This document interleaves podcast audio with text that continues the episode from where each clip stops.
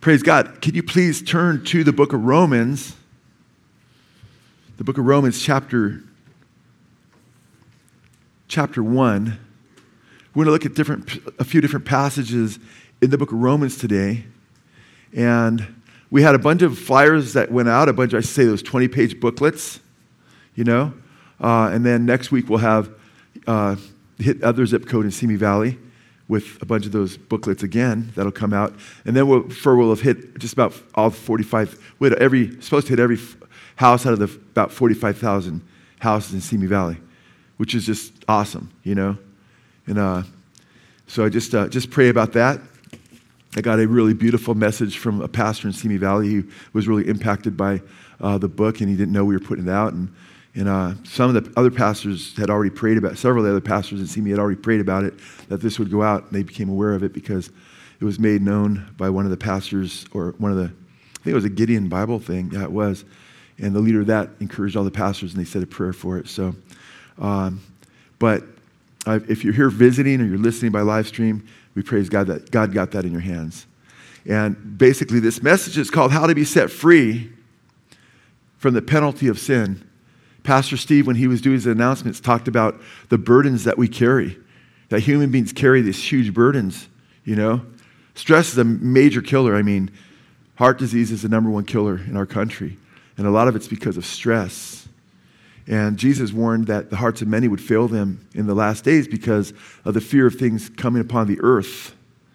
And people are worried about all kinds of things. And a lot of people are dying because of stress. I gave my condolences to a couple of Lisa's relatives that were at the spreading of the ashes up north. And we were shocked that her aunt, died so relatively young. She's sturdy, strong, beautiful woman. And we were kind of shocked that, because she lost her uncle and her aunt right around the same time she lost her mom and then her dad. And we were talking about how all four of them were there, and then they're all four gone just within a couple years or so. And it was shocking. And her cousin, Gil, loved that guy. He's like, yeah, you know what? I said, she seemed like, she was like a paragon of health kind of gal. You look at her. He said, but she was under such stress the last couple years or so. And stress is a killer, and we all have heavy burdens. But guess what? Jesus says, come to me, all of you who are weary and heavily burdened, and I will give you rest for your souls. Amen? He wants to take our burdens. But the heaviest burden that we have is the burden of sin. Sin is the breaking of God's moral law. God's law is all based on his love. Jesus said, on these two commandments, hang the whole law. Thou shalt love the Lord thy God with thy whole heart and soul and all your mind and strength. You shall love your neighbor as yourself. Amen. And all the law hangs on that. And then Paul explicates the meaning of what Jesus is saying there in the book of Romans when he talks about the moral law of God. And he talks about how it's summed up in loving God. Because if you love God, right, and you love your neighbor, you're not going to commit adultery and take your neighbor's wife. Amen. You're not going to rob your neighbor. You're not going to murder your neighbor. Amen. But the human race is guilty of breaking God's moral law. And we all know it. We all have consciences, amen? And our consciences speak to the fact that we need to be right with God, that we know deep down that we're guilty, We have this thing called guilt, and which is evidence. We see the evidence in design and nature of an amazing creator because we can't even make a blade of grass. And we see the evidence that he's a moral being because we have a conscience. And we have a sense of just a bad feeling if we hurt someone, amen? And we have a good feeling when we bless someone, when we help someone, amen? That's how the conscience works. Conscience means with knowledge, okay? We have knowledge of right and wrong to a very strong degree. We get greater knowledge of right and wrong as we look into God's word, amen? So, Father, please help us through this. So we have this burden. The Bible says in Romans, it talks about the problem. Before it gets to the good news, and praise God, we have good news, amen? But before you get to the good news, it shows the bad news. You wouldn't just go in and see a doctor and he says, okay, hey, lay down. I've got a surgeon coming. And all of a sudden you see people with the scrubs and them getting ready to, and you don't even know what's wrong. You're just visiting. You're like, wait, what are you doing, right? But then when you realize you have this cancerous tumor that needs to be taken out or something like that, right? Then all of a sudden it's like, okay, And that's the deal is God lets us know the bad news so he can let us understand the good news. And I praise God, man, that God has taken care for us of the burden of sin so we don't have to be crushed under it. And that's the biggest burden that humans actually carry. God told the first human beings, the day that you partake, if you eat of this tree of knowledge of good and evil, you shall surely die, right? And in Ezekiel chapter 18, verse 20, it says, the soul that sins will die. That's why we die. The Bible says the wage of sin is death, Romans 6:23. And death is not just, it's not the cessation of existence. The body dies and turns back to the dust. But death is separation. In fact, the scripture talks about the body is dead. When in James chapter 2, when the spirit leaves the body, then the body's dead because there's a separation. Well, the human race died spiritually because God didn't say you'll just die hundreds of years later to Adam and Eve. He says the day you eat, you'll die. How they eat that day? Because they lived hundreds of years later. But physical death set in that day, but they were separated from God spiritually. And that's a big deal. And they were separated from God. They covered themselves with fig leaves, trying to hide their nakedness because now they had a sense of guilt for the first time because they'd broken God's law and they had a sense of shame and they tried to cover up their sinfulness with fig leaves and so forth. And but sin is really, really serious and it's a heavy burden. And the Bible says that all have sinned and come short of the glory of God. Romans 3:23, we've all blown it. And James says in chapter 2 of James, if you offend or break just one of the commandments, you break the whole law. That's pretty heavy. Because he goes on to talk about if somebody says, hey, I haven't committed adultery, but they've committed murder, they're still guilty of breaking the whole law. Now, some misunderstand that text. They think if you sin just in one area, and all of us have sinned in more than one area, that you've broken every single law that God gave. That's not what it's saying there. It's saying you've broken the whole law. The law is, you've just, look at it this way. Say there's 10 commandments and they're holding you up out of hell and you're perfect. And it's a chain. Each link in the chain represents a commandment, right? You're being held over hell and I'm not going to hell because I've never sinned. Well, as soon as you break just one of those commandments, you've broken the whole chain. Doesn't mean you broke every link. You just broke the whole chain and you're going down. Well, we've all broken the law and we're all guilty before God. And sin is so serious. A lot of people just think they can cuddle up to sin and it's not that big of a deal, or I can reform myself, I can, do better, but we have a sinful nature. So I try to tell people we're in double trouble. We're under a double curse. We're guilty before God because of our sins, right? But not only are we guilty, we also talk about this double trouble, this double curse.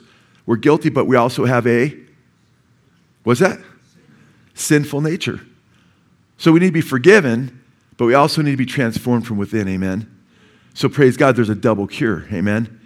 And that's not found in any self-help book. It's not found through psychotherapy. It's not found, you can't find it anywhere except in Christ, because he's the only one that died to pay for our sins. God is the only one who can give us the Holy Spirit, right? Who could live in us and help us overcome the power of sin and make us new creations through regeneration or through being born again. Amen? So this is all important. I was reading about a poor lady, man. She calls 911, and she could barely, she's having a hard time getting words out, but she's being killed, she says. And then when the authorities got there, law enforcement, and they got in there, she was already dead. And there was blood everywhere in her kitchen, and she had apparently been cooking. And there's blood everywhere, and there's a knife laying next to her. And they look at her, and they examine her body. And there's no puncture wounds, not a cut on her. Just some marks across her chest and her neck. But they follow the blood trail, I'm sure, very cautiously. And then they found the perpetrator or the perp or the assailant laying there dying with puncture wounds. And it was a large boa constrictor. So she apparently was calling 911 for help because her pet boa constrictor, which she probably had since it was a little small pet, she was allowing to constrict around her neck and her body while she's cooking, and then it decided to just, constrict her body and killed her. A very sad story, I've used an illustration similar to that of a man who looking for his baby, couldn't find the baby, but then found a lump in his, I think it was a python, stomach. And what happens is we treat sin like that. It's a pet. I can control it. And it'll kill you, man. In fact, we're already dead because of sin. And we have to take it seriously. And sometimes a lot of people deal with the guilt of sin through, drugs and some form of escapism and so forth, but it continues to haunt them. Sin ruins relationships between people, between families, between marriages. It's very, very, absolutely, it's the most devastating thing in the universe. Now, I think it's important for us to understand, you guys, that Romans is such an amazing book. Sometimes people ask me my favorite book in the Bible. And man, it depends when you ask me. Right now it's James, because I'm going in the book of James. I'm almost memorized the first chapter. I'm going to try to memorize, by the grace of God, hopefully, the entire book of James. But I've got the first chapter almost done. I got a couple more verses, because I want to really be meditating on it. So when I teach you the book of James, when you go through it hundreds of times, and you're praying and crying out to God to understand it better, and I often will start out with like 40 or more commentaries as I prepare for a book, along with all these different helps and the languages and so forth. But pray for me, please, because I want it to be the best series on James you could ever hear, at least the best that I could ever deliver, and to really bless you in the book of James. But Romans is definitely one of my favorite books. The book of Hebrews, New Testament I'm talking, is often my favorite book.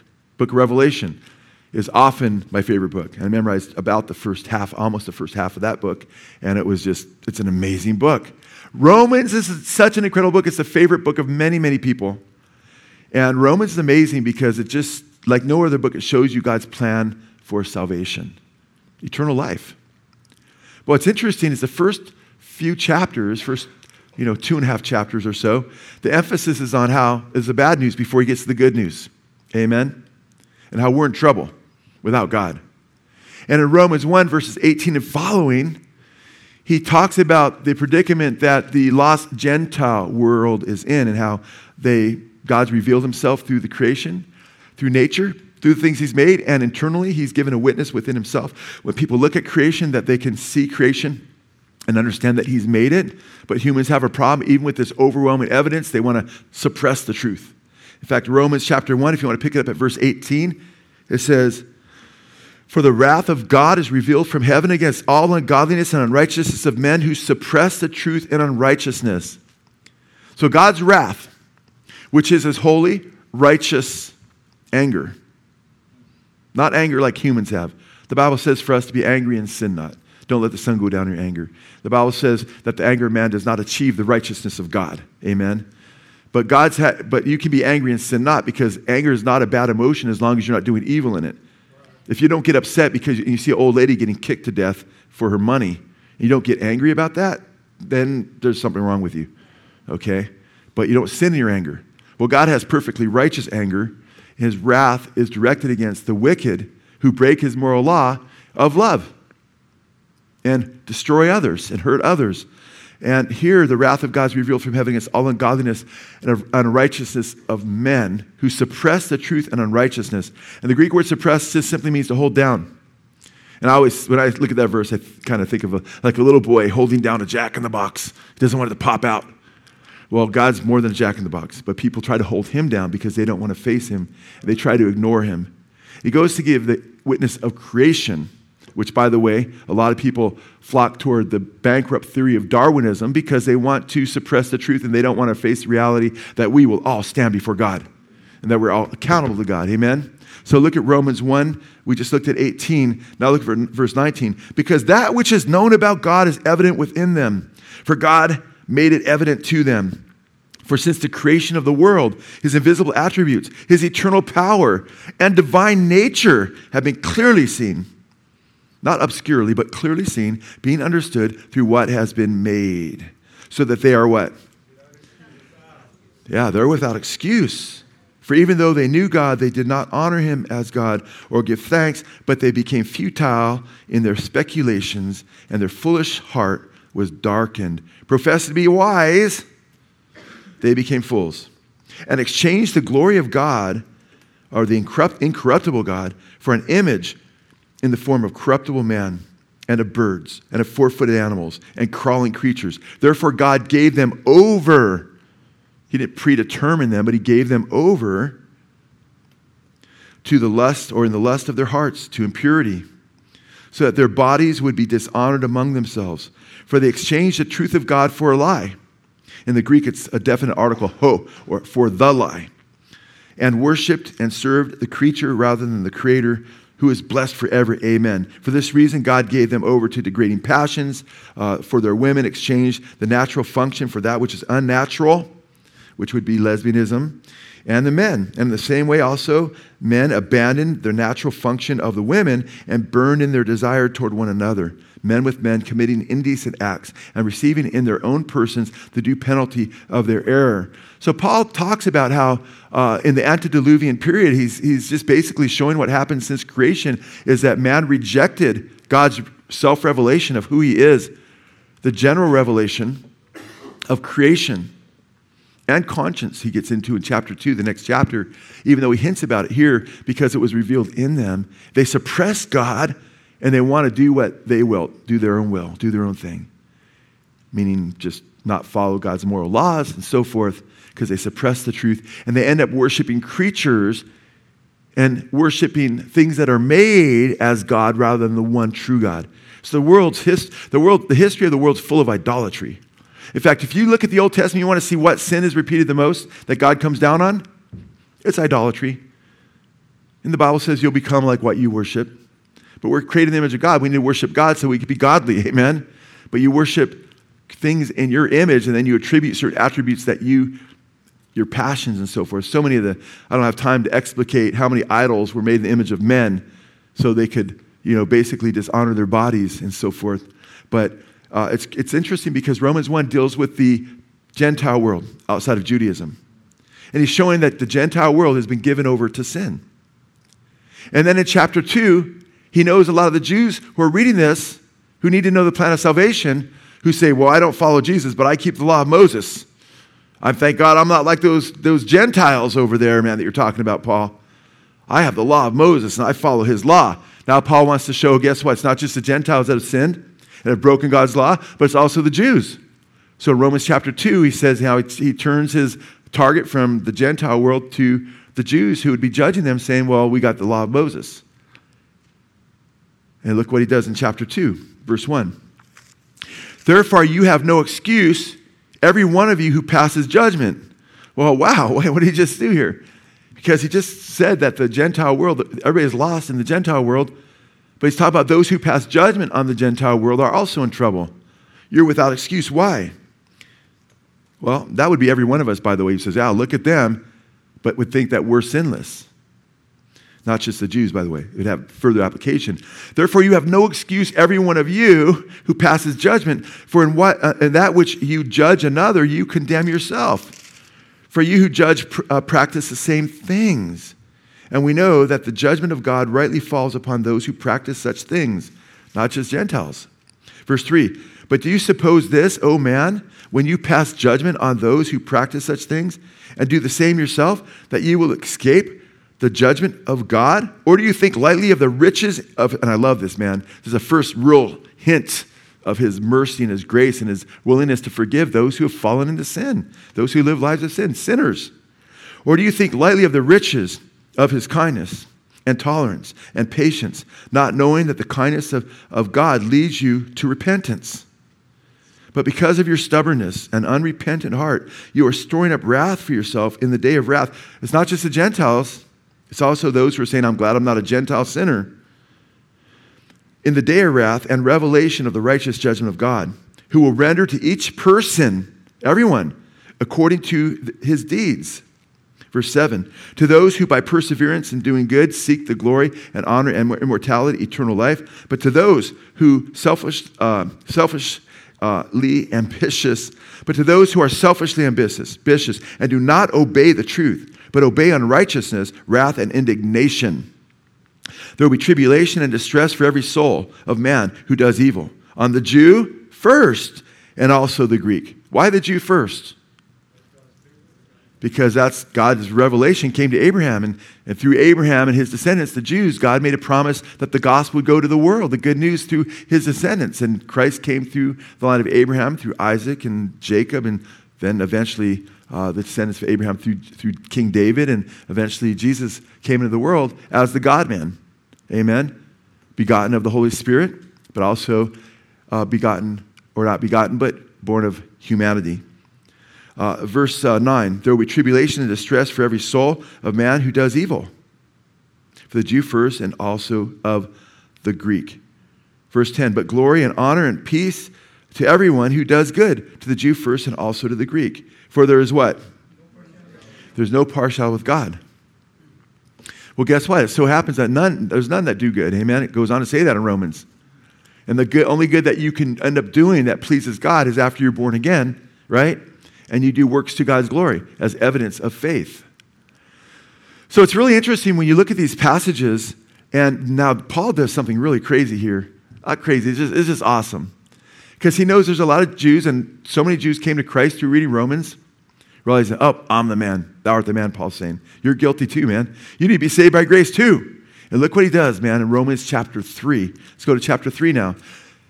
He's still showing the bad news before he gets to the good news. He's still saying, hey, you guys, humanity's got this huge problem. Humanity needs salvation. And then in chapter 3, he does something really interesting. Paul puts 7 quotations from 4 parts of the Old Testament, from the Pentateuch, Torah, the first 5 books. Quotations from Pentateuch or Torah, quotations from the book of Psalms, quotations from the wisdom literature of Solomon, and quotations from the Old Testament prophets. Ha! It's really cool. He takes 7 quotes, stacks them up for the Jewish reader, so he can say, hey, guess what? The Old Testament itself shows that you couldn't keep God's law. Because a lot of Jews are like, and you go to Israel today, we're going in November.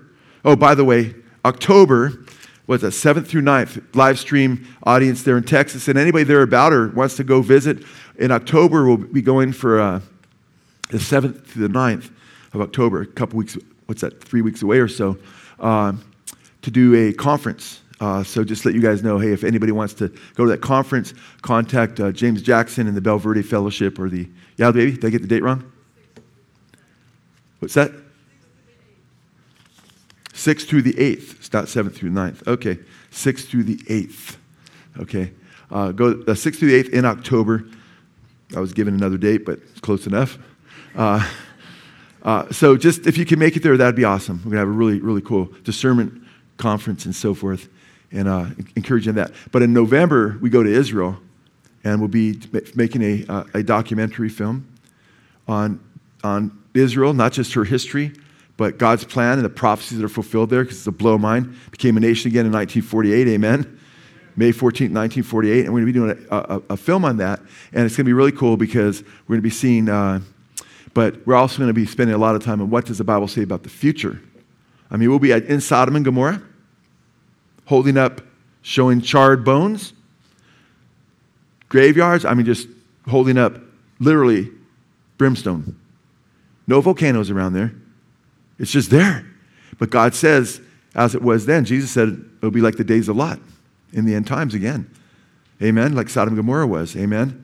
And we're also going to say, hey, this is all prophetic of what's to come, and we need to get right with God. So it's a film that has to do with prophecy, not just fulfilled prophecy, but prophecy that's being fulfilled, and basically a witness, because that's, we don't do things just for intellectual stimulation. We do things to bring people to Jesus, amen? So please pray about that, okay? Please pray for that to be done well. But when you look at Romans chapter 3, go ahead and pick it up at verse 10, where Paul stacks these verses that show that, guess what? The law of Moses was never meant to save you. You couldn't be saved by keeping the law of Moses because nobody could keep the law of Moses.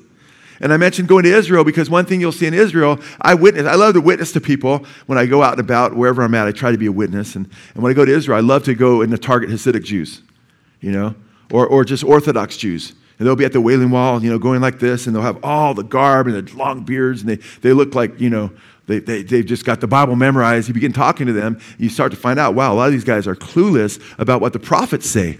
A lot of them are really following, I have to ask my rabbi. You start talking to him. Well, I got to ask my rabbi. Or I really focus just on the first 5 books. Torah. I'm saying, I go to Daniel 9. I go to Jeremiah. I'm expecting to have these really good debates about what the prophets say about who the Messiah is. And I started to find out a lot of these guys never read the prophets. Well, guess why they don't read the prophets a lot? Because the prophets talk about how you guys were breaking God's law, how you need a savior, and how you can't keep God's law. And you need a new covenant where the law is written on your heart, right? The new covenant law. And the God, the Holy Spirit, will help you keep his moral law. And so it's a great way to witness, but Paul's dealing with that problem multiplied, in first century, in the Greco-Roman world, especially among the Jews in Jerusalem and so forth, but the Jews dispersed as well. Let them know God's word says you can't keep his law. Because a lot of them think they're keeping the laws. Moses, I'm going to be saved because I'm righteous. But Jesus said on the Sermon on the Mount, unless your righteousness goes beyond, is better than the righteousness of the scribes and Pharisees, you will by no means enter the kingdom of God. In other words, the righteousness of the scribes and Pharisees was not enough to enter the kingdom of God. You had to exceed that. What's the point? Because the Bible, the Jews had a saying, if only two people go to heaven, one will be a scribe and one will be a Pharisee. And Jesus is turning that on its head. Unless your righteousness exceeds that of the scribes, the Pharisees, you'll by no means enter heaven. In other words, guess what? You cannot get to heaven by trying to be righteous. And don't be self-righteous thinking, I'm better than the next person. Remember, the Pharisee was in the temple, or he's sitting there, and he's like, looks at this tax gatherer who's sitting there, and he goes, I thank God that I'm not like that tax gatherer. I fast twice a week. I give to the poor. I'm not like that guy. And then Jesus said, he was self-righteous. And Jesus said, the tax gatherer, the publican, he said, beat his chest, didn't even look up because he's ashamed of his sin. He says, God, have mercy on me. I'm a sinner. And then Jesus says, which one of those two men left right with God? And it was the sinner who repented and cried out for mercy, Jesus said. Because you cannot get into heaven based on your good works.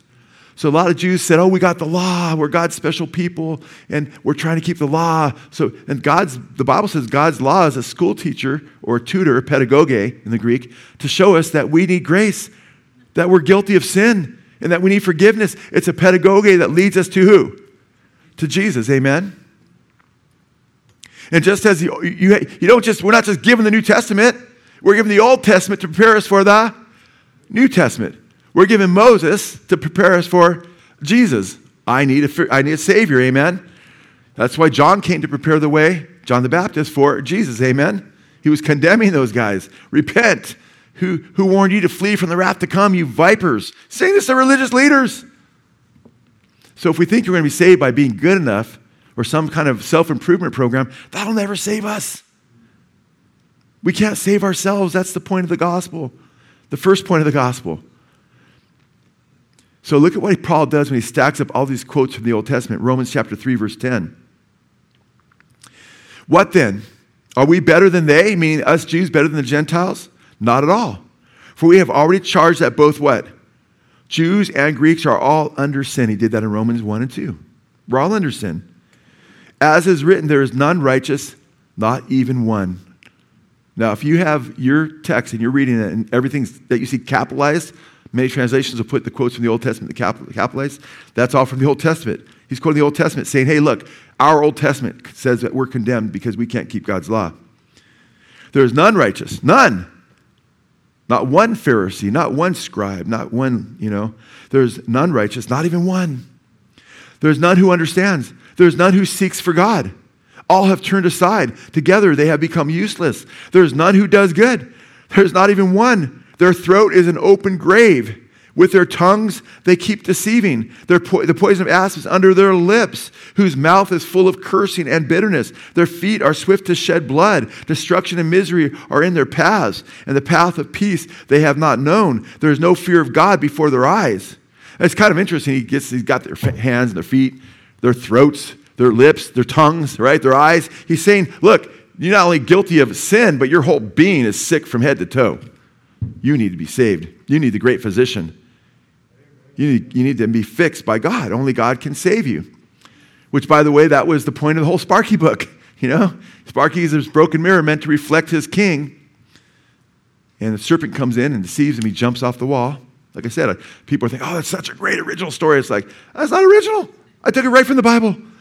You know, I just took it right from the Bible, and I just used human imagery because I believe God gave us a mirror for more than one reason, but one was to illustrate that we're created to reflect him. And Sparky goes all over, and he's so sad he's got his bag of glass, and he can't get fixed until his creator reveals himself to him when he's in this black forest, and he's crying. He's looked over, under every rock and every tree, can't be set free, you know, and then he reveals himself to him. And then Sparky, poor Sparky, clings to his robe, and then the king begins to fix him.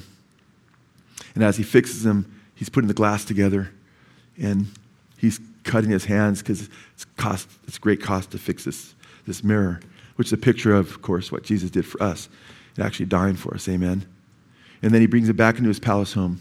So I actually go with creation, he's created, you know, the deception, the fall, he falls, you know, he's lost.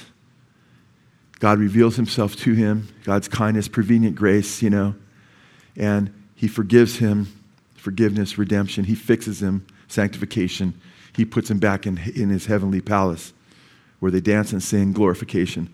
So in this little tiny book, you know, kids book, you have major Christian doctrines strewn throughout, you know. Well,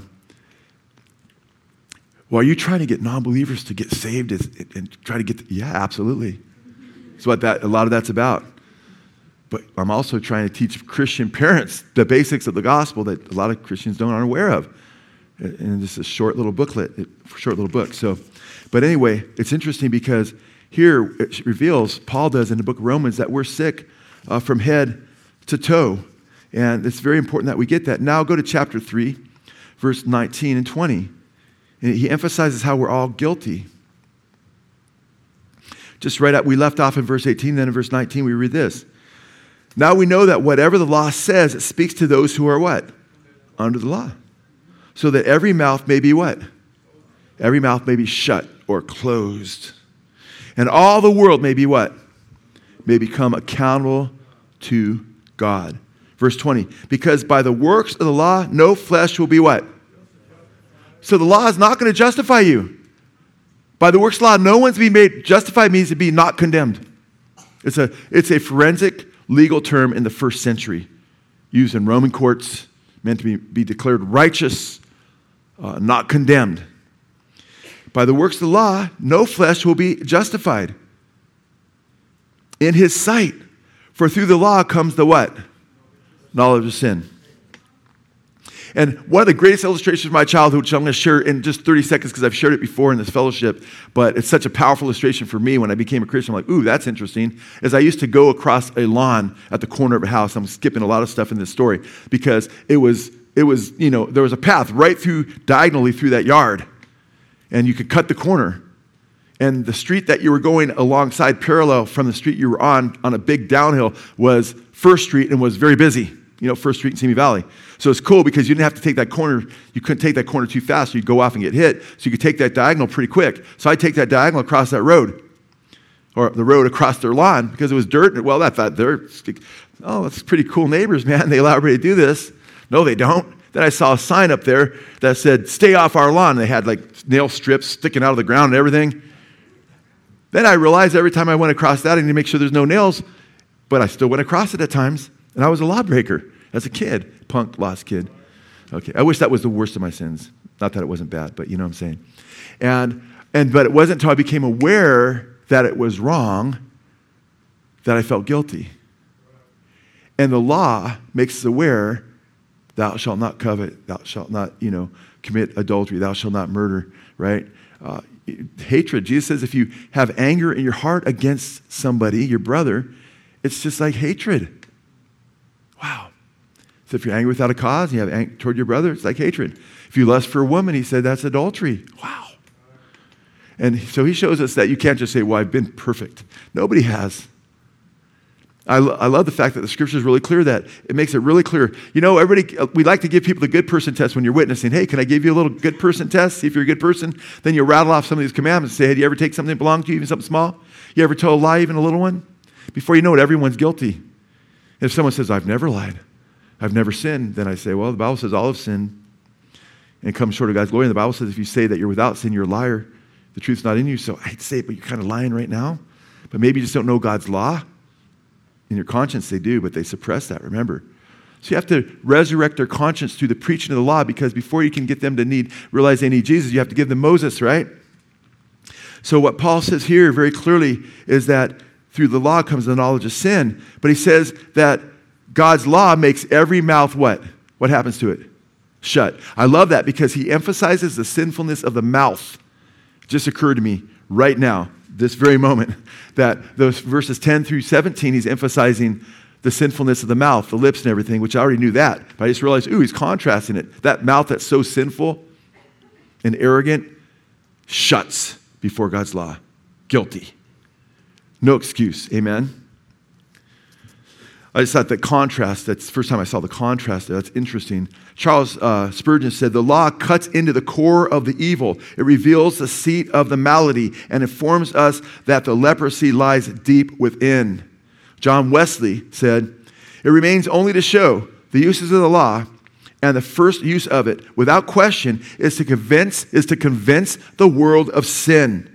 By this, the sinner is discovered to himself.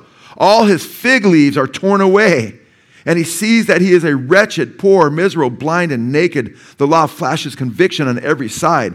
He feels himself a mere sinner. He has nothing to pay. His mouth is stopped. His mouth is stopped, and he stands guilty before God. To slay the sinner, then, is the first use of the law, to destroy the life and strength wherein he trusts, and convince him that he is dead while he lives, not only under the sentence of death, but actually dead to God, void of all spiritual life, dead in trespasses and sins. That's such a good quote. I saw recently a few different things from John Wesley about using the law. D.L. Moody said, the great evangelist of the last century, or actually a little further back, he says, ask Paul why the law was given.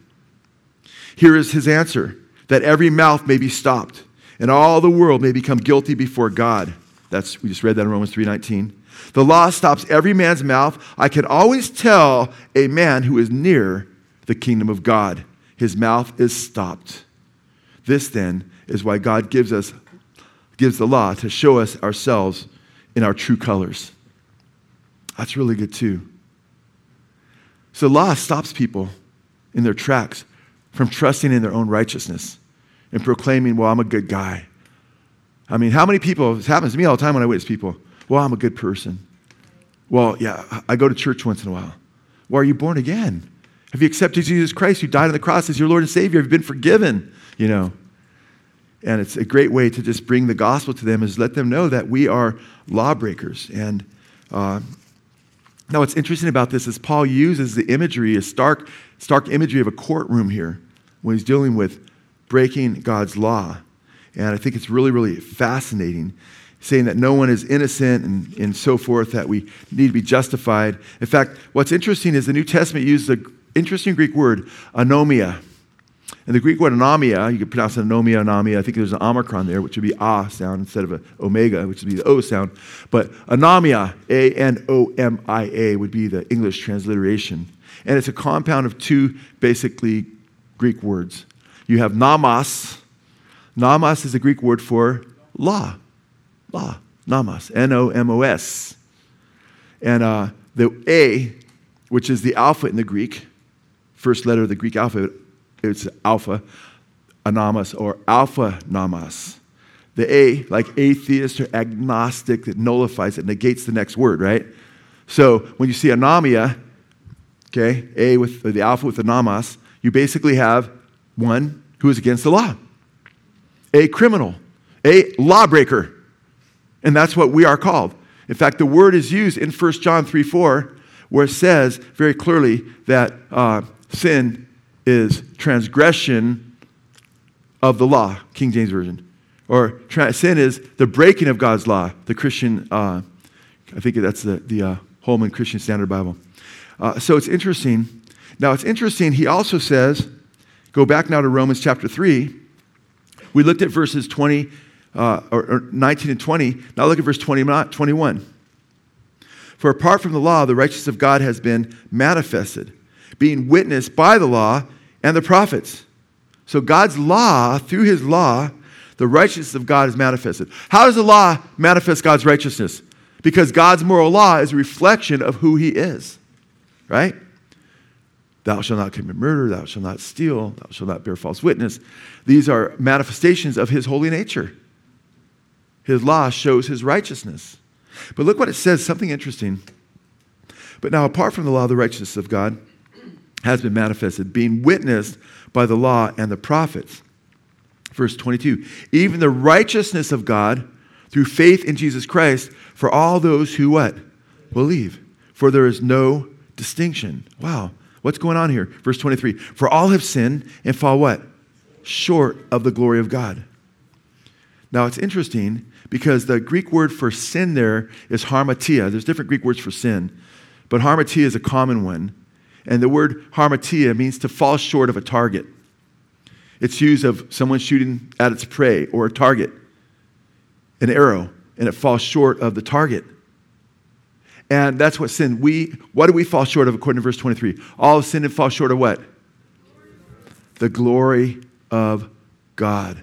Now I think that's really interesting because to fall short there, the Greek word is hystereo.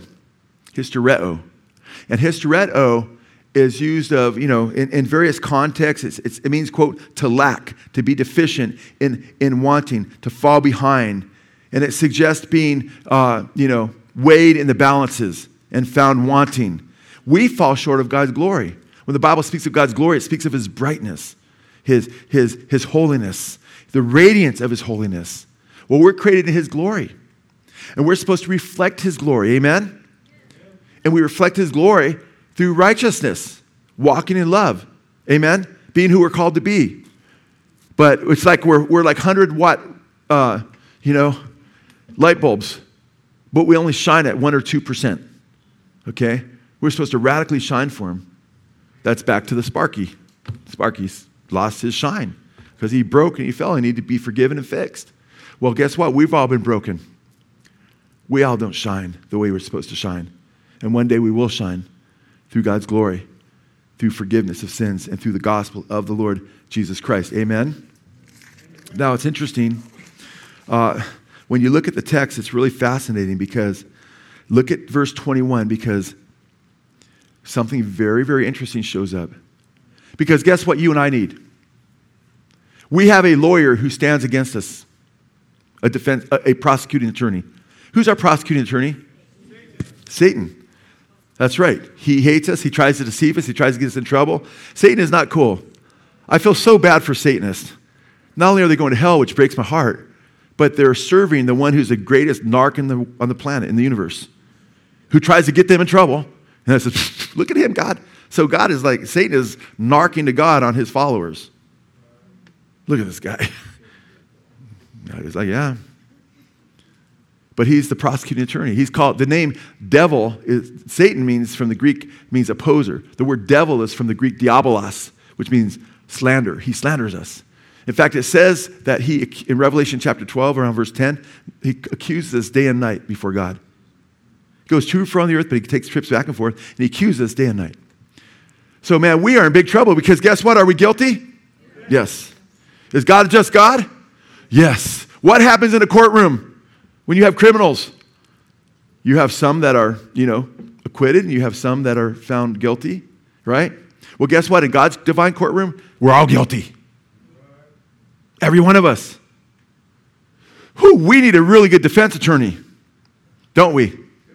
We need a really, really, really good defense attorney. We need a good strategy. He's got to have the best strategy. Can he bribe the jury? No. God's righteous, right? Can he lie like a dog to get us out of it? No, that ain't going to work. God's righteous. Good to see you guys. Good to see some people I haven't seen for a while. Praise the Lord. Love you guys. Praise God. God's amazing. We need the best attorney we can get who could say, just leave it to me. His son. Amen. Because the Bible says, and look at verse 23 now, all have sinned and come short of the glory of God. Verse 24, being justified as a gift. What? We are justified as a gift by his grace through the what? The redemption which is in Christ Jesus. Verse 25, who displayed publicly who is displayed what? Publicly as a propitiation, a payment in his blood through faith. This was to demonstrate his righteousness. Wait, how could he get us out of it? We're sinful. We have no way out. We're guilty. Satan's got the goods on us. How can we get out? This was demonstrated by his righteousness because in the forbearance of God, he passed over the sins previously committed. Verse 26, why? For the demonstration, I say, of his righteousness at the present time, so that he would be just. Look at this. So that he would be what? Just and what? And the justifier, the one who has faith in Jesus. How could we get out of it being, dirty and guilty and sinful, and God do it justly and just be the justifier? Be just and righteous and still justifies. Makes no sense at all. What makes perfect sense when you realize that he's a propitiation, the helasmos, the propitiation, the payment for our sins. And this makes all the present. Because guess what? If it's just you, God, and the law, you're in trouble, amen? But look at something there's so much in the text. If I was going through Romans, we would be going covering this kind of ground. Because look at verse 21. These are verses little phrases you don't want to miss. But now what? What are the first 5 words there? First 6 words? But at what? Apart from the law. Praise God. We're not being judged based on the law system. Amen? Otherwise, we're doomed. But apart from the law, God has something else going on. What does Jesus compare sin to? 10,000 what? 10,000 talents. Remember that guy? That's like 10,000 lifetimes of work it would take to make 10,000 talents. You could never do it even a lifetime or ever. And then you'd still have other sin to pay off that you're accruing while you're trying to pay off that verdict. You were just doomed. But God in his great goodness, amen, prepares his son as a propitiation, sends the son of the world. In 1 John chapter 4, verses 10 through like 13, 14, verses 8 through like 10, 11, it says God is love. It says, and he gave his son as a propitiation for us. And then when you look at 1 John 2:1, by the way, says, I write these things that you don't sin. He wants to be sinless. No one can be absolutely sinless yet, but we aim for it as Christians. I write these things that you don't sin, but if you do sin, you have an advocate with the Father. Advocate, and it says Jesus Christ the righteous. We have a defense lawyer. He's the best defense lawyer ever. His name is Jesus Christ. Satan steps up and says, you know what? Of every one of you, they're guilty, man. No doubt about it. You've got it better than video, man. It's all written down and seen. Guilty. But Jesus steps forth, and the word advocate means defense lawyer. It was used of defense lawyers in those days. And he steps up, and he could declare you not guilty. How? Because the sins that you're guilty of, what did he do? He paid for them on the cross. He hung on the cross to pay for all of your sins. And what was one of the sayings he yelled? Starts with T. I think you're going to get this question right. On the cross, what do you yell out? You can do better than that. What do you yell out? Tetelestai, which is a Greek accounting term, which means paid in full. He paid for all of our sins. Amen? So he's just because he's perfectly righteous. And because he's perfectly righteous, he could die in our place and pay our fine. Amen? And he pays our fine on the cross, yells out, Tetelestai, paid in full. Where if you put your trust in the Lord Jesus Christ as a propitiation, and by the way, 1 John, it doesn't only say, I write these things that you don't sin, but and if you do sin, you have an advocate with the Father, Jesus Christ the righteous, a defense lawyer. He goes on to say, who's a propitiation not only for our sins, the sins of the elect, but for the sins of the whole world. Ooh, you got that one down too. But for the sins of the whole world. Amen. Praise God. That means he died for each and every one of us. Amen. And he's demonstrated this in the cosmic divine courtroom. That this is the big picture of what's going on in the universe, that we could be redeemed and saved. That's good news. Amen. And when I was in a Filipino prison, not for doing bad things, I might get that right. We went to the Philippines more than once and sharing the gospel out there, and it was just a beautiful time. But all kinds of people were getting arrested left and right because of the president of the Philippines at the time. What was his name, Jimbo? Duterte. Duterte was really, really, really bad. And everybody was tripping out because he's arresting people everywhere. In fact, if you suspected somebody as a drug dealer, you could rat them and they would just be taken in, whether they were one or not, and they would maybe get tried 3 or 4 years later. You'd have the enemy, you'd say, oh, he's a drug dealer. They'd put dead bodies out. People would kill drug dealers. You could kill drug dealers and just drag them out the streets. Oh, he's a drug dealer. But there's all kinds of people in this prison dressed in, I think, these reddish suits. That's like 70 of them or so. I can't remember exactly. A bunch of these guys I'm addressing, and a lot of them wouldn't get the court date for a long time. But I let them know, guess what? There's another court date they're going to face that's even more serious than what you're facing here. And they were already, a lot of them, shaking in their boots, because a lot of these guys are going to be executed. And letting them know that the courtroom in heaven, I just basically explained what I just explained to you guys, that you have a defense lawyer, man, who gave himself for you. You're going to stand before God at the great white throne judgment. And if your name's not found in the book of life, you're going to be thrown in the lake of fire, the Bible says. But Jesus died for your sins. He paid for them as a propitiation, a payment, so you can be forgiven. So the enemy, Satan, can accuse you all he wants before God, but Jesus could just show forth his hands and says, pay in full. He paid for all your sins. And you won't have to even go to the great white throne judgment if you confess Jesus Christ as your Lord and Savior. If you turn from a life of rebellion against God and ask the Lord to have mercy on you and forgive you of your sins, amen? It just said repent and turn to Jesus. I made it very clear. It was such a powerful gospel presentation because it was a perfect illustration for where they were at.